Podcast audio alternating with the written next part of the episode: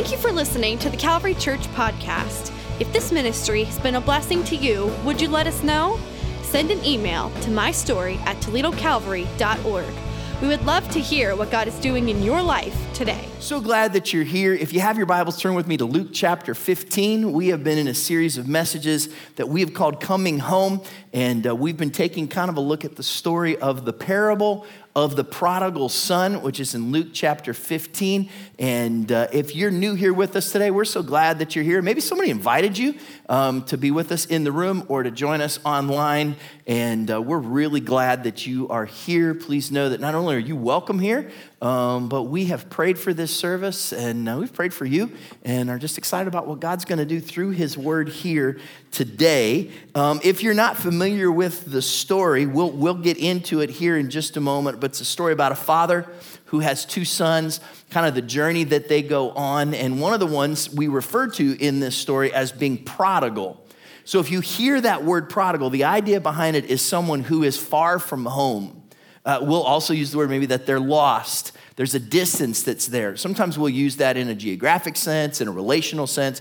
We're really looking at it in a spiritual sense in this story. And as we look at this passage of Scripture, what's interesting though is that in this passage of Scripture, there's not just one story in Luke chapter 15, there's three. And so, for you to understand why Jesus tells the story that takes up the most real estate, right, the parable of the prodigal son, to understand that story, we also got to go back and understand why he tells the first two. So, Luke chapter 15, three stories. He starts the whole thing in this way. Luke chapter 15, verse 1, he says, Now the tax collectors and sinners, let's just push the pause button right there for just a minute.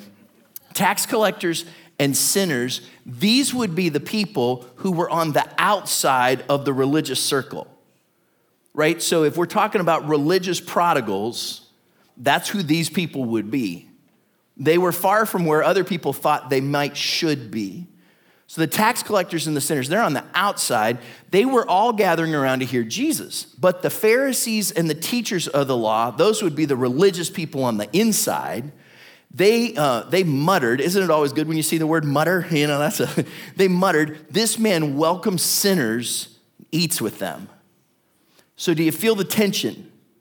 You got the insiders, you got the outsiders, and when they're coming together, there's this tension. And in the midst of it, Luke chapter 15, this part of the gospel story of Jesus, he tells three stories. And you can't understand the last one fully, the parable of the prodigal son, unless you also understand why he tells the first two. The last one's just a conclusion. That's where he's bringing it in, but he's building a case as he tells the other two. So today we're going to look at all three. Today is story time with Jesus and Chad. How do you like that? That's what we're going to We're going to look at all three of them today as we do this. Why? Because to understand the big one at the end, you got to first understand the first two that he tells because there's a message he wants to get across in this chapter.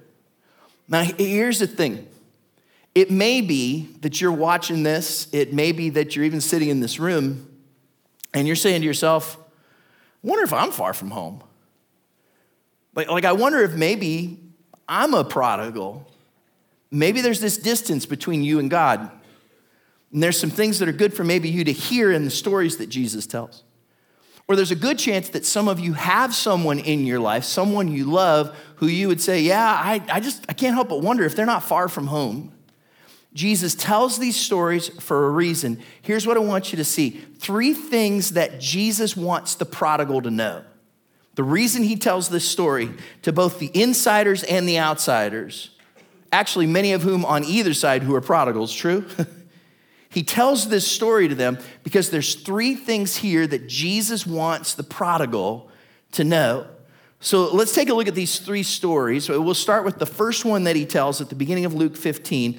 And there's something he wants you to know in this one. Number one, Jesus wants the prodigal to know that your father is searching for you. Number one, your father is searching for you. Here's the story he tells Luke chapter 15, verse 3. Jesus told them this parable Suppose one of you has a hundred sheep and loses one of them. Doesn't he leave the 99 in the open country and go after the lost sheep until he finds it? And when he finds it, he joyfully puts it on his shoulders and goes home. And then he calls his friends and neighbors together and says, Rejoice with me. I have found my lost sheep. So, the first story Jesus tells, he very clearly tells it from the perspective of a shepherd. Now, this is something that we're not familiar with. There's not many shepherds here in Northwest Ohio today, right? It's not too many of us. But in the first century, they, they would very much know what he was talking about. This would be a part of their kind of everyday dynamic. Not that everybody was a shepherd, but everybody probably knew one. They knew how it worked in that culture. And so he paints it in the picture of a shepherd in that time. And the first question you got to ask is well, why, why did the sheep wander off? Why do sheep wander off? Let me ask you this question Why do you wander off? I think all of us have probably been in the grocery store with somebody and all of a sudden you don't know where the other person is, right? Why? Because you are there in the cookie aisle just waiting for the Spirit to speak to you and they keep moving. And you're like, well, where did Rhonda, I mean, where did that other person go, right? While you're there going, I have a cookie anointing on my life right now. And what happens is we wander off because something gets our attention. We're just a little curious. Maybe we're looking for community we get distracted in some way, something pulls us aside, and we find ourselves kind of separated from where we're supposed to be. We can be real critical of the lost sheep, but let's be honest, all we like sheep have gone astray, isn't that true? like, so this sheep, for whatever reason, wanders off. Now, a hundred was probably just a round number that Jesus threw out there, but to say that he had a hundred sheep would mean that he was probably a pretty successful shepherd. He kind of had a, a mid sized business that he was running there. And so he had these hundred sheep, kind of a common number of, of, of sheep that a shepherd might have that's successful in that time. And he recognizes that one of them is missing. And so then this part always bugs me because it says he leaves the 99 out there and goes looking for the one. Well, let's do the math real quick. That seems kind of negligent, doesn't it? But again, we don't fully understand the context. If you understand that day and that culture, he didn't just say, hey guys, I'm gonna leave you here at home alone. If anybody needs anything, call me. I'm gonna go look for Buddy, okay? He probably had another shepherd, kind of an under shepherd or an assistant that would help. Maybe even it was the kind of deal where he, he knew that they were somewhere safe so he could leave them.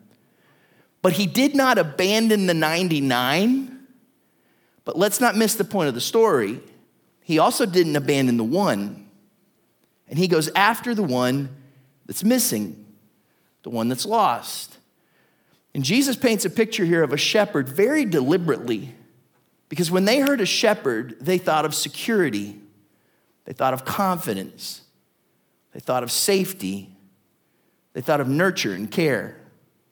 And Jesus is saying to them, your father searches for you. Why does he make this such a big deal?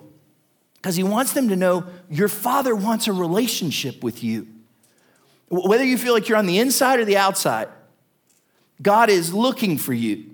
He's searching for you. Not because you're just one of a number, because he really wants a relationship with you. If you were just a number, you could be replaced. No, he wants to know where you're at. He wants to know you're safe. He wants to find you in that place. He wants a relationship with you. And, maybe if we think about that a little bit, here's what's good for you to know He, he doesn't want your past relationship. Like some of you may have a relationship back here in your story or your timeline with God. And you think, well, maybe I got to go back to that place. I, I got to go exactly back to how those things were. And maybe when you think about going back, there's some dysfunction, maybe there's some issues.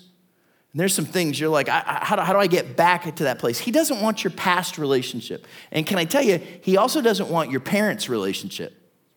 Sometimes our relationship with God isn't so much one that we've had, but we base it on our parents or our family or the tradition we came from, and we think that that's where our relationship is found. And Jesus is very clearly saying to these folks, I don't want your past relationship. I don't want your parents' relationship. I want a present relationship with you right now, in this moment, for you to be connected with God. And it's not just a present one, it's a personal one. That you have your very own connection, relationship, time with God, that you know that your Father loves you, that He has a, a, plan for your life, that there's something that He wants to do in and through your heart. That's what He wants for us. Your Father wants a relationship with you. This isn't the only place in the Gospels where Jesus tells a story about shepherd and sheep. In fact, he does it quite often. And if you go to John chapter 10, kind of the whole theme of the first part of that chapter for sure is all about the shepherd. And one of the things when he talks about the shepherd is that the shepherd is not the only one out there. He also says that you have an enemy he refers to as the thief. Have you ever heard this before?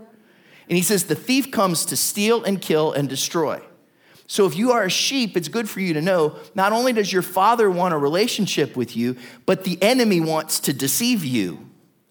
He wants you to think that where you wander off to is the better place for you. That where you wander off to is, is where you'll be better off to. He, he wants you to buy into the deception that he brings. And oftentimes, part of the deception is to get you to think that God doesn't care, or that God doesn't matter, or that you don't really need him. And the reality is, when that deception comes from the devil, you will also find plenty of places that will affirm it. Sometimes your mind will say, This is the better place for me. Sometimes culture will say, Hey, you're in the better place. Now, people won't be there necessarily to back you up in the end when the consequences come through. But God wants you to know that there is an enemy, there is a thief. He steals and kills and destroys, and he wants you to be deceived. Don't let your deception determine your direction. When the enemy tries to pull you aside and get you disoriented, that's a tricky thing. And it's hard when you're far from home, because when you're far from home, you can get disoriented real quick and you can make some bad decisions and think some weird stuff. Have you ever, have you ever been in a place, maybe you're staying in a hotel and you wake up and you don't know where you are? Anybody? Do you know what I mean? Like that's kind of a common thing. I, have I've shared before that back in September, Rhonda and I had the privilege to go and visit our son who lives overseas. And he lives kind of in a very kind of simple third world context. And so we stayed right in his apartment with him uh, the week that we were there, which was really cool. It was super special. But it also meant we, we were like living kind of just the same way that he lives. So that meant daily power outages and just times when you're going, boy, I hope, I hope we get water again you know, and thinking through some of these things that we just kind of take for granted on a daily basis. We don't even think about when we flip the switch, are we going to have lights or not? But, but there it was like kind of, here, here's hoping the power's, you know, back on. You want the power on because you want the fan to run. Because when it's somewhere between 90 and 100 degrees, you want the fan to run when you don't have air conditioning. Can I get an amen? Right? Right? So we just talked to him yesterday. Hey, what's the weather like? He says, Oh, it's 105 today. Oh, okay. I don't, I don't mind 55 today, right? At that point. Right? It's kind of the thought process. So we're there. One night we were going to bed and, uh, and, and, we were just kind of getting everything ready, you know, and you want the fan to be in the right spot because it was like, what, mid 90s or something like that. And uh, isn't it fun to sleep in the mid 90s? So, so we're in the middle of this, and all of a sudden, power goes out. Like, oh man, it is going to be a long night. It's going to be hot. And, you know, so eventually fall asleep. And in the middle of the night, the power comes back on, which is great, except for the fact that now all the lights that were on when you went to bed and you forgot to turn them off when the power went on, all the lights come back on. You ever had that happen? you know, lights come back on. You're like, oh, wakes you up. And, and I'm just kind of, you know, I'm disoriented. So first you're like, where am I? What, what is going on? And then the lights are all on, blaring in my face. And I'm like, I don't want to get out of this bed, but I'm gonna have to turn these lights off. So they're they're all asleep. So I'm like, all right. So I get up and I start wandering around. I don't even know that I put my, my glasses on. I just kind of started doing this thing, right? You're not quite sure, but you're turning the lights off, and I hear this zzz whirring sound. And I'm like, I don't, I don't remember that sound. That's weird. And the only thing I can figure is that his blender is running in the kitchen. He's, he's, he does not have a blender in the desert. He doesn't have a blender. And so, but I hear this. Zzz. So I go in the kitchen and I'm literally like, I'm literally just kind of walking around like this, looking all over the counter, trying to figure out what is that noise and what's going on. And I can't find anything. And poor kid, the motor's gonna burn out in his blender. Like I got all these thoughts going on in my head. I finally go back out of the kitchen into the living room and I realize that's not a blender. The fan came back on and I hear the fan. I have no idea what's going on. I'm totally disoriented, and I've been thrown off when, when, when I saw the light. Now, look, the same thing happens to all of us. When we find ourselves far from home, we get in a place where we hear things we don't quite understand. We're in a place we don't know where we are. And sometimes the thing that really throws us off is actually when we see the light. when we like realize where we are. Now what do we do? How do I deal with this? What do I do in this place? I talked recently to someone who just said to me, Look, I just got to be honest with you. I'm the prodigal. Like in my family, in my life, I'm far from home. And I know for sure that God is calling me back home. But how can I ever come home?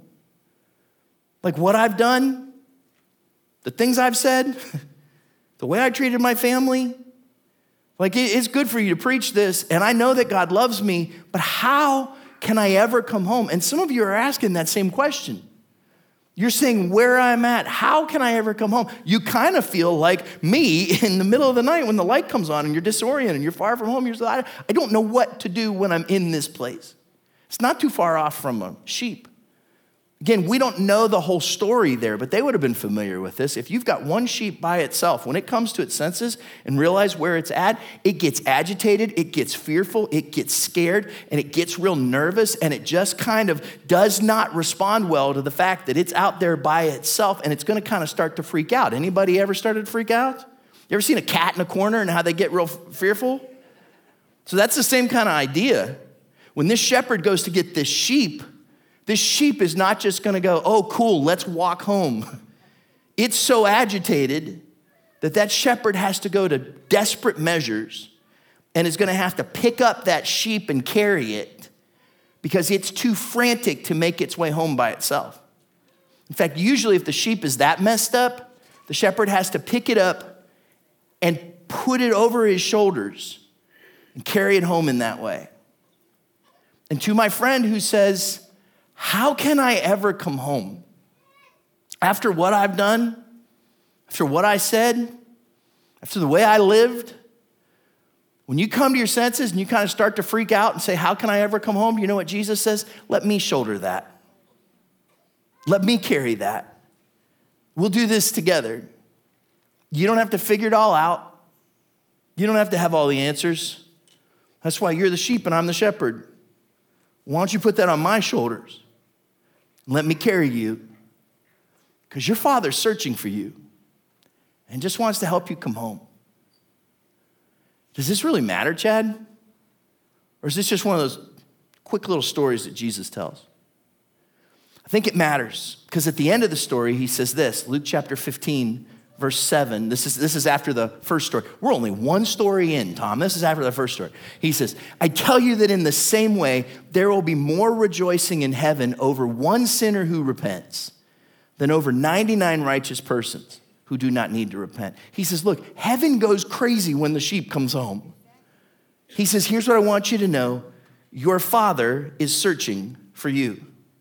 Which takes us to the second thing that he wants you to know in this story. Second thing, Jesus wants the prodigal to know. Number two, you have great value to your father. Number two, you have great value to your father. Let me tell you another story from the last couple weeks. Our family had some adventures the last couple weeks, and what that means is that I get more sermon stories. Isn't that good? This is good. So, so we were in Chicago. I told the story a couple weeks ago. We were in Chicago, and uh, we had a day where we were just kind of hanging out as a family, and so we were like taking in the whole big city, which is a blast to do until it starts pouring rain. True. so, like all of a sudden, heaven's open, just it's just raining, and we're like, we got it. We got to duck in the store. So we duck in this department store and we get in there and we're walking in and we're, we're, we're going in like drowned rats. You know, we're just soaking wet. And we're just kind of walking in, trying to get dry. And this guy comes walking in right behind us. And I catch him out of the corner of my eye, kind of a young guy. You can tell he's on a mission. He is wearing a sharp cut suit. You can tell he just sold stocks and bought bonds, like just moments before he stepped in there. Like he just, he comes walking in that door and he walks straight up to the, per- they had like a greeter. They had like a, you know, like a person that was greeting people as you come in, uh, uh, as you're walking in the store kind of thing. And he walks right up to him and he's, oh man. James, did I leave an umbrella over there? There's no umbrella. Because I wanted to show, the story is better with an, a visual aid. this is embarrassing. Zeke, did I, did I leave that up there in the booth? Because I changed out my batteries. I thought I brought it down here. Okay. I don't want to tell the story without it. Uh, this is bad. Can you look? There's no umbrella up there, Zeke. There's none there. So I grabbed it and I walked down this. What's that? Seriously, is it there? Did I leave it there? I left it there. You'll grab it? Okay. Sir, what is your name? Jim? Joe. Okay, after service, James is gonna give you a $50 bill. And uh, yeah. I don't have any money. Okay, okay, all right, thanks. James. well, that kind of wrecks the story, doesn't it? Um, so, anyways, the guy walks in and he, he like walks straight up to the person that's there and he just looks at them and goes, Does this store sell umbrellas? Like the first thing the guy says, because he didn't think of the umbrella when he left his house. He didn't think of it the day before. But once it started pouring rain, did an umbrella have value to him? He needed it. He was searching for it. He wanted it. This, this is now a wasted prop after me forgetting it. Except I do look quite dapper, don't I? When you stand here like this with that thing. But do you get the point? when you're looking for something and you can't find it, it takes on great value. Like that's, that's the point of this story. Look at the, the second story that Jesus tells. Luke chapter 15, verse 8. Here's the second story that Jesus tells. Or, or suppose a woman has 10 silver coins and loses one. Boy, did you see the way he shifted that? He went from the wealthy shepherd and makes a total cultural shift. We'll see this even more as we read it. To, to a woman, which would be a very different cultural shift that he's making in that day and time. Or suppose a woman has 10 silver coins and loses one. Doesn't she light a lamp, sweep the house, and search carefully until she finds it. And when she finds it, she calls her friends and neighbors together and says, Rejoice with me, I have found my lost coin. Jesus paints a totally different picture here from the wealthy shepherd to what we're gonna see here as you kind of unpack this story an impoverished widow who now looks and says, I'm searching for this. And this thing all of a sudden has even greater value. If you have a hundred sheep and you lose one, you have lost what percentage of your wealth? 1%. But if you have 10 coins and you lose one, you have now lost 10%. And that's a big deal because most likely those coins represent her family's wealth. Like that's their life savings. And odds are she's, she's probably a widow. This is probably all that she has. The reason it says she lights a lamp is she, because she probably lives in this house that is just a door, no windows. So she's gonna have to light a lamp the reason it says that she sweeps the floor is not just because she's a clean freak, but because it probably has a basic stone floor. And as she would sweep the floor, she would listen to see if she could hear that coin clinking into the cracks on that floor. Like she is desperate, she is dialed in, and she has one thought in mind I've got to find that thing that has so much value to me. When Jesus paints this picture, it's not just a simple story. Most of the people that he's telling it to can relate because losing something of that value would be their worst nightmare. And Jesus wants them to know that in the same way that you would search for that coin, you have so much value. You are not just a number, you're not just somebody else to your Father. He searches for you because you have incredible value to Him. Why does that matter? Because if you don't remember that God values you, it's easy to stop valuing God. Like if at some point you forget that you matter so much to Him, then you stop caring about whether He matters to you or not. And you just make whatever choices you want to make. And you just go after whatever you think is going to satisfy or meet your needs or just, just give you that cheap substitute or that quick fix. Because what happens is, if you forget how much you mean to God, then it's easy to kind of push God out of your life. But the reality is, you mean so much to Him. You have great value to Him. So much so that he would go to desperate measures to look for you. If you don't remember that God values you, it's easy to stop valuing God. And let me remind you if you don't remember that God values you, it's easy to stop valuing yourself. if we forget that we've been created by God, that He made each and every one of us with purpose and with meaning, that He loves you, He's crazy about you, what happens is when I push that out of my mind, then I start to think less of myself, and then I'll make decisions and choices based on trying to fill something in my life, a void that will never be filled, except with understanding how much God loves and cares for me. Knowing this idea that you are valued by Him. The satisfaction only comes in knowing Him. It's so good to remember how much God loves us and to see the picture that's painted here of searching for something that is lost and the value that's there. Have you ever lost something and then you frantically look for it? Raise your hand if you've ever done it.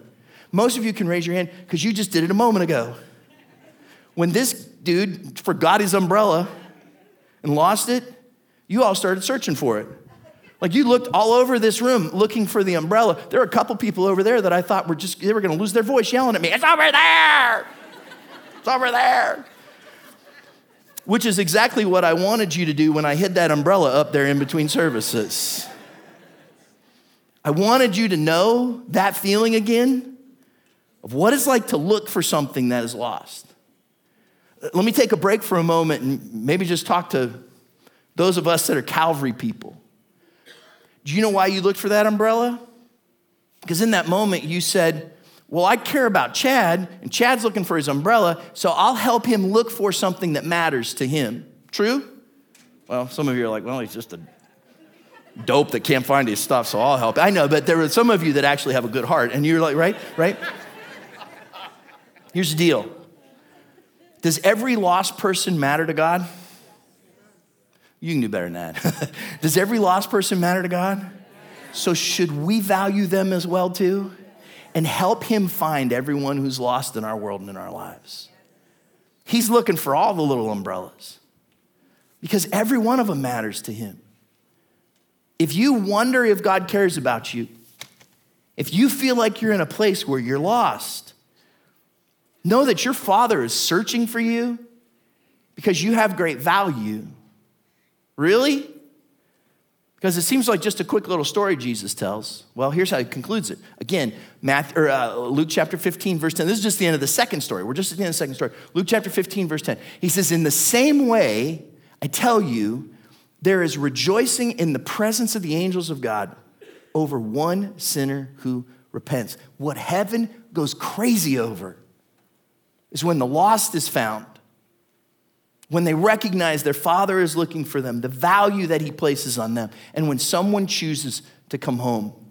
So, three things that Jesus wants the prodigal to know. This is why he tells these stories, right? And it's building up. The first story he tells because he wants you to know your father's searching for you. The second story he tells because he's saying to them, you have great value to him. And the third story he tells, when he gets to the third one, now he's bringing it to conclusion. Here's what he wants you to know if you are far, if you are lost, number three, you can come home you can come home.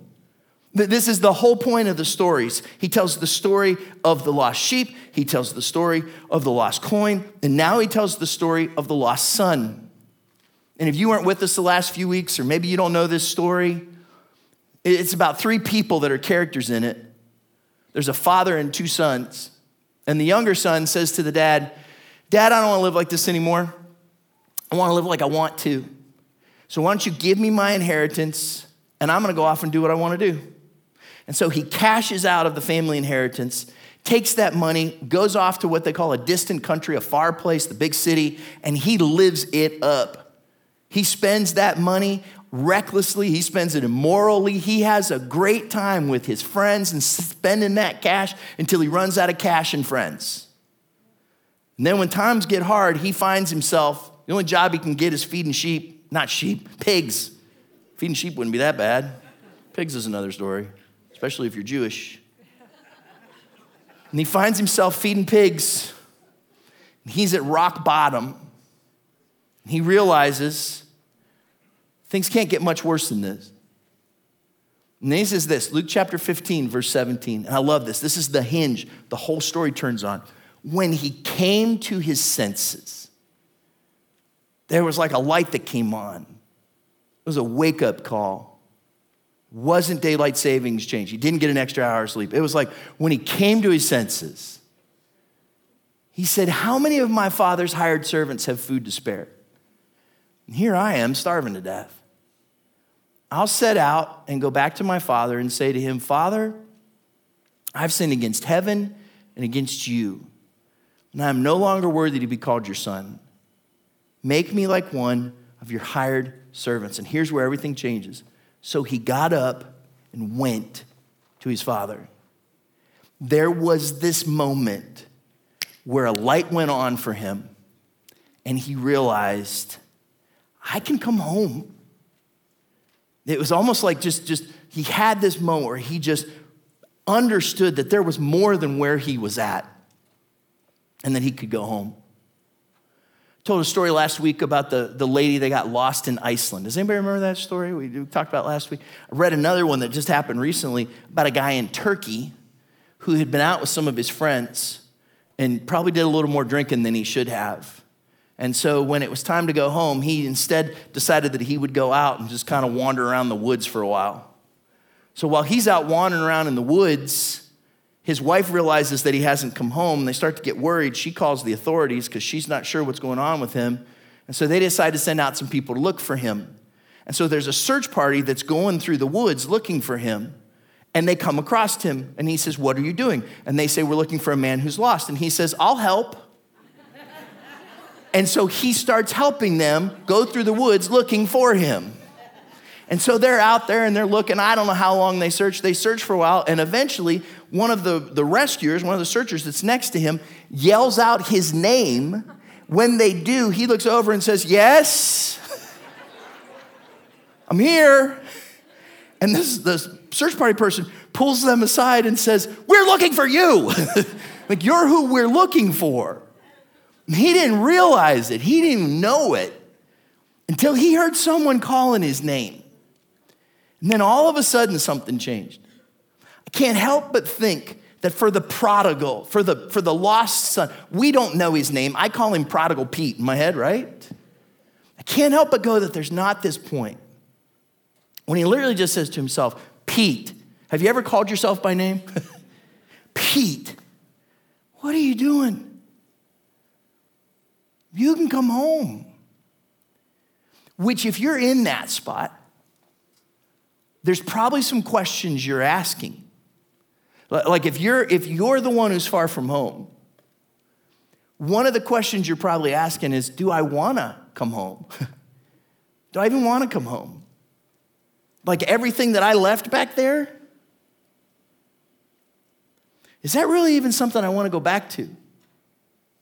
Because let's just be honest, when you read the story of the prodigal son, and last week we looked at the character of the older brother. Do you remember that? Was the older brother someone you would want to hang out with? In fact, there's a good chance that oftentimes the reason the younger sons leave home is because of the influence of the older sons in their lives. True or false?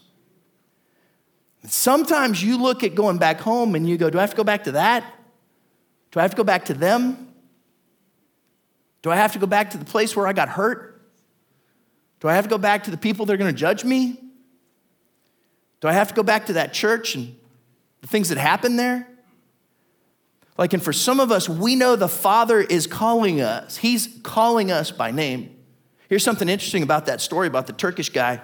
The rescuer pulled him aside, said to him, You're who we're looking for. And when they all figured it out that it was him, he said to the authorities, He goes, Oh, please, please, please, please, don't tell my family. The guy's 50 years old. He says, Don't tell my family, my father's going to kill me. he was scared to go home. And some of us may find ourselves in places at times where we know where we should be. We're just not sure if that's where we want to be. And what's powerful about this story is that the father really says to this son, if you, if you get the big picture here, he says to the younger son, don't worry about everybody else. The relationship is between you and me. And I'll make everything else right. I'm calling you home. Because at the end of that story, the younger son is with the father. Who's the one that's still outside? it's the older brother. So, look, in these moments, when you ask those questions, do I even really want to come home? Remember that it's the Father who's saying, I'm here and I'm waiting. Which leads us to the second question. The, second one is, can I really come home?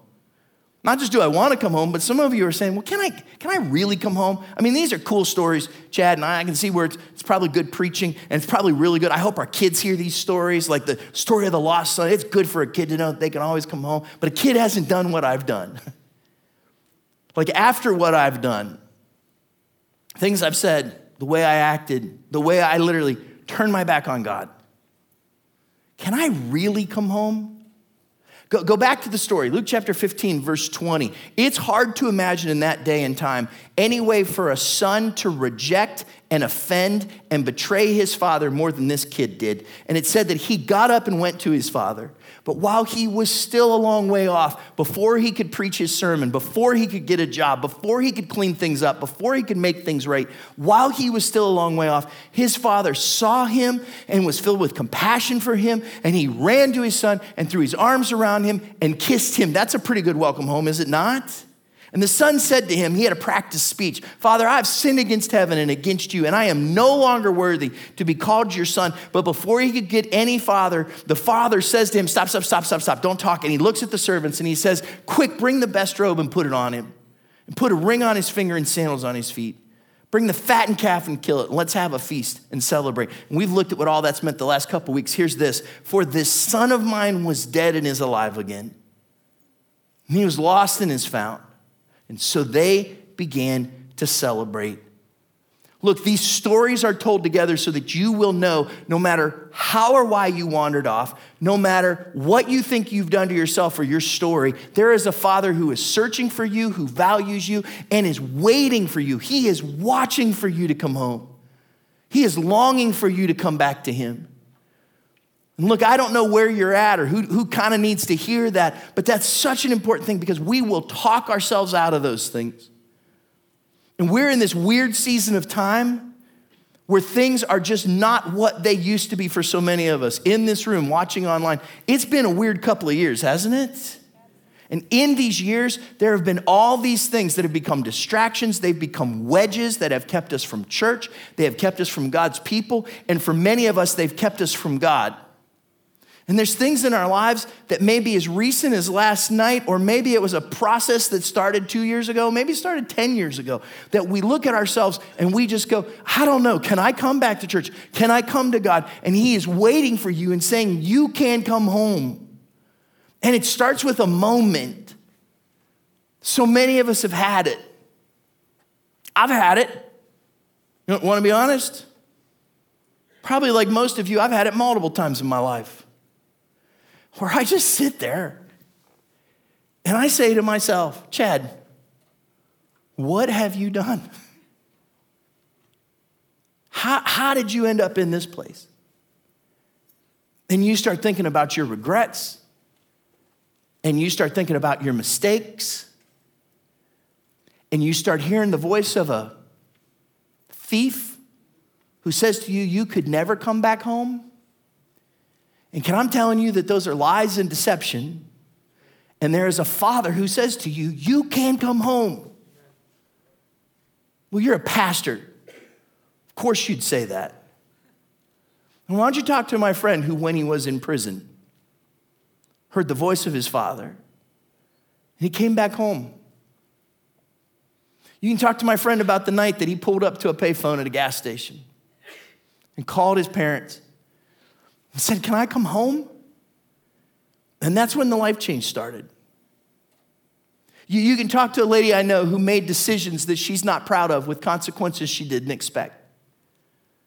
But when she came to Jesus and said, God, I need you to do something in my life, he not only welcomed her home, but he transformed her life. It's the child who decided, you know what, I, I can't do this drug life anymore. Something's got to change. And Jesus set him free. It's the guy who, at the very same moment, had to ask his wife and his God for forgiveness and grace. And that brought some powerful restoration, not just to his life, but to his marriage and to his family and to years of God doing something powerful through their lives.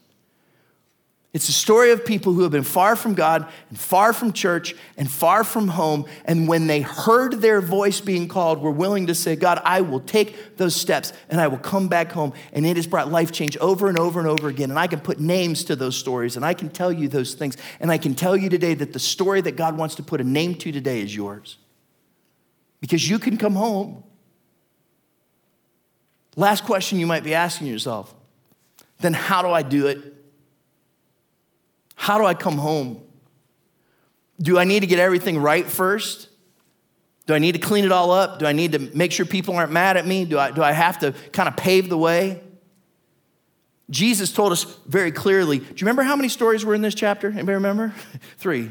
And at the end of the first one, he says this Luke chapter 15, verse 7 I tell you that in the same way there will be more rejoicing in heaven over one sinner who repents than over 99 righteous persons who do not need to repent.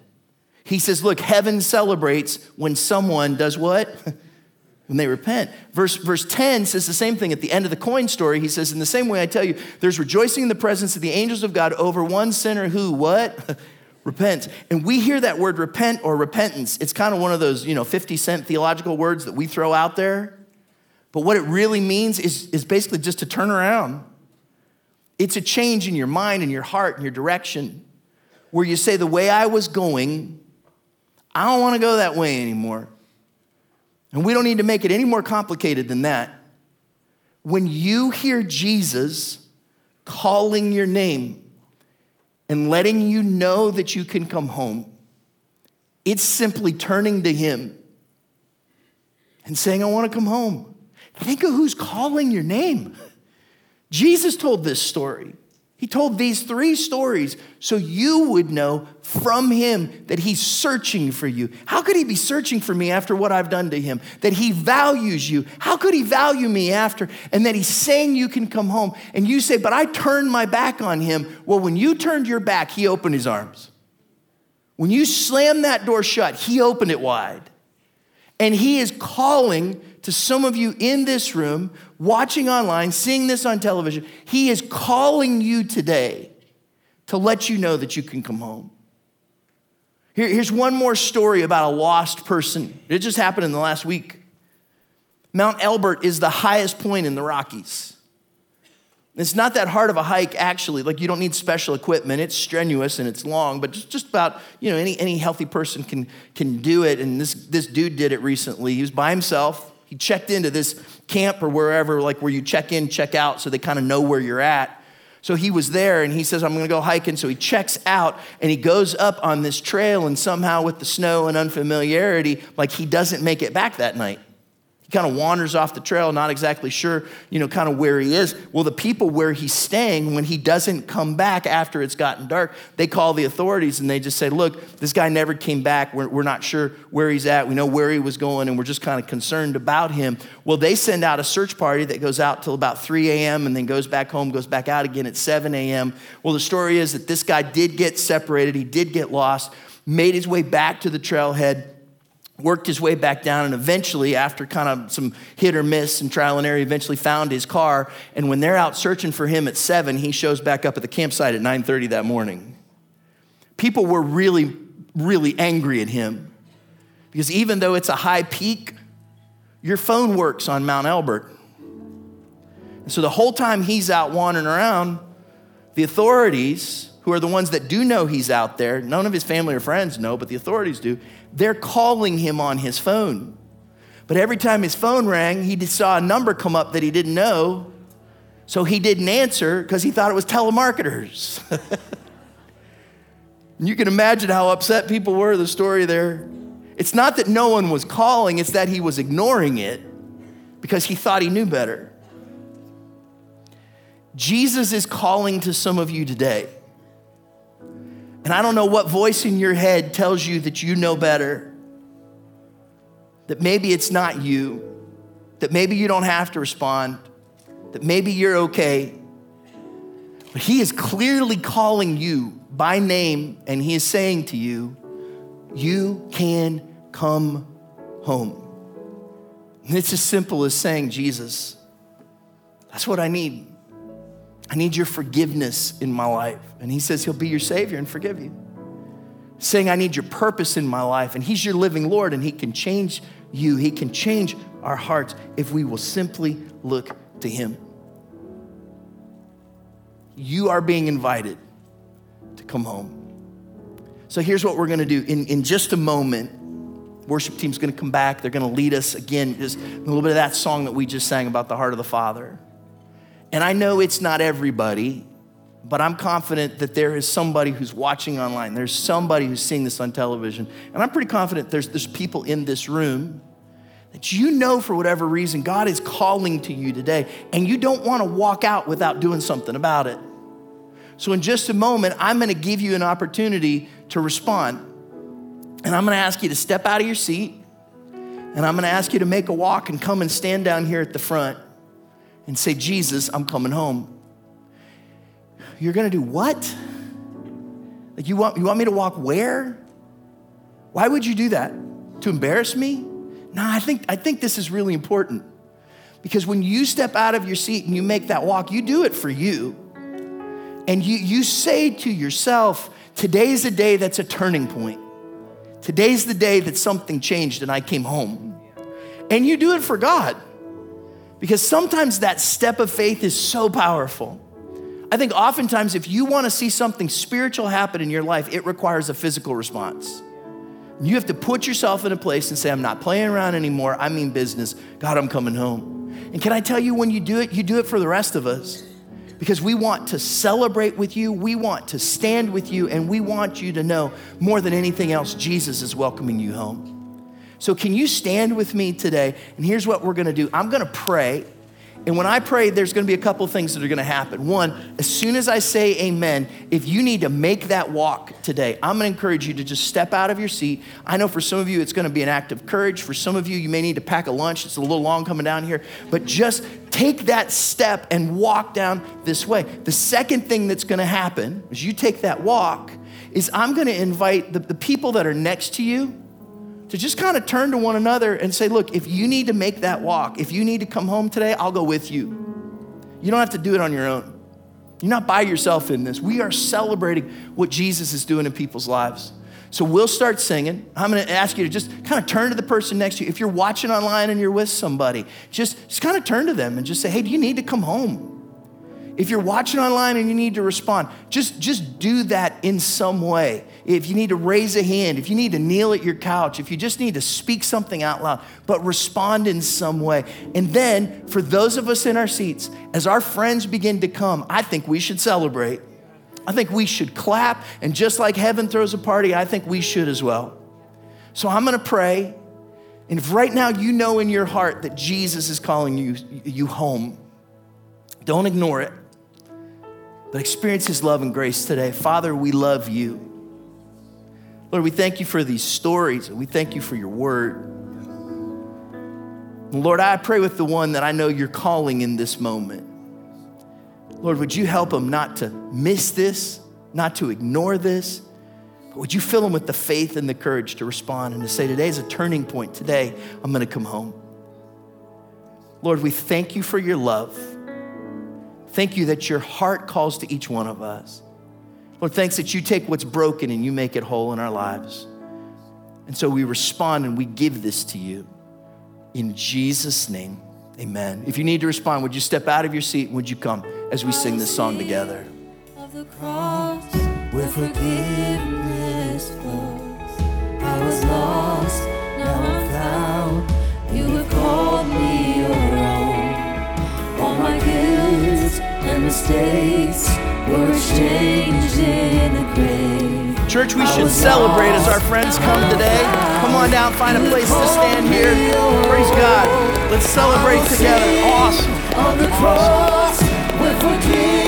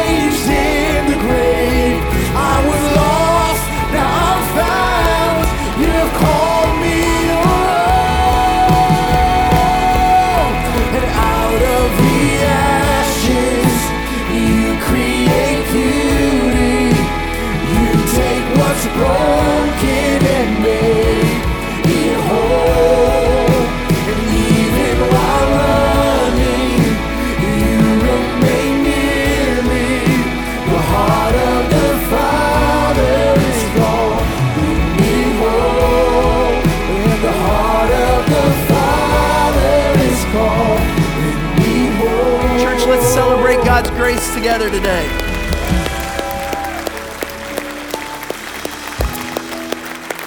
So, if you're watching on TV or watching online, just stay with us because in a moment we're going to pray together. I want to talk down here to everybody that made that walk. That is not an easy walk to make. And just let you know, I'm proud of you. This church is proud of you. We celebrate what God is doing in your heart. It is no mistake that you are here today. It is not an accident that you heard this because you've been prayed for. Like, in this moment is specifically a moment. Why is this important? You know what I saw this morning was the sunrise, and it was beautiful. I love it that His mercies are new every morning. And there is a beautiful sunrise that is happening in some of your lives today where God is saying something new starts today between you and Him and in what He wants to do in your life. And that's beautiful, isn't it? So here's what we're gonna do I'm I'm gonna lead us in a prayer. And when I, when, I, when I say the words of this prayer, they're just words, right?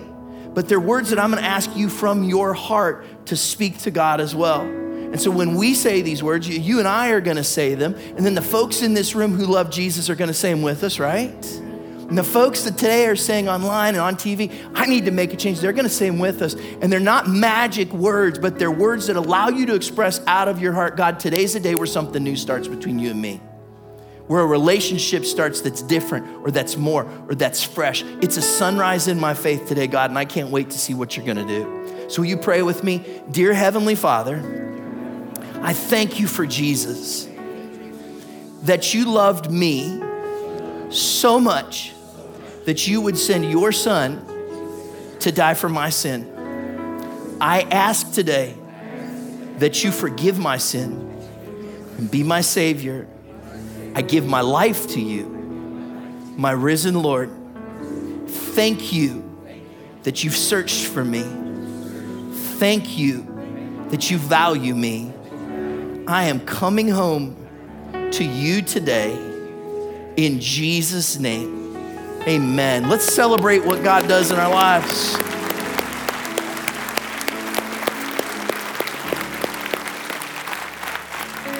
So, a couple of things before I pray for you, real quick. One, if you're watching online, there's a link in the comments that you can click. Or if you're watching on television, you can go out to our website, ToledoCalvary.org, and it just says Jesus there. You click there. We would love to know what God's doing in your heart and give you some insight, some help into how you can follow Him. If you're watching live right now, we have, and it's in the comments, there's a Zoom group that you can go to right after this service. We have friends that are there, members of our team that are there that would love to pray with you and talk with you about the decision that you've made going forward. Today, if you're here at the front, here's what I'm gonna ask you to do. Don't just kind of whoosh, slip right out. That's the easy thing to do. Whoosh just I'm coming home, I'm going home, right? That's kind of how we do it.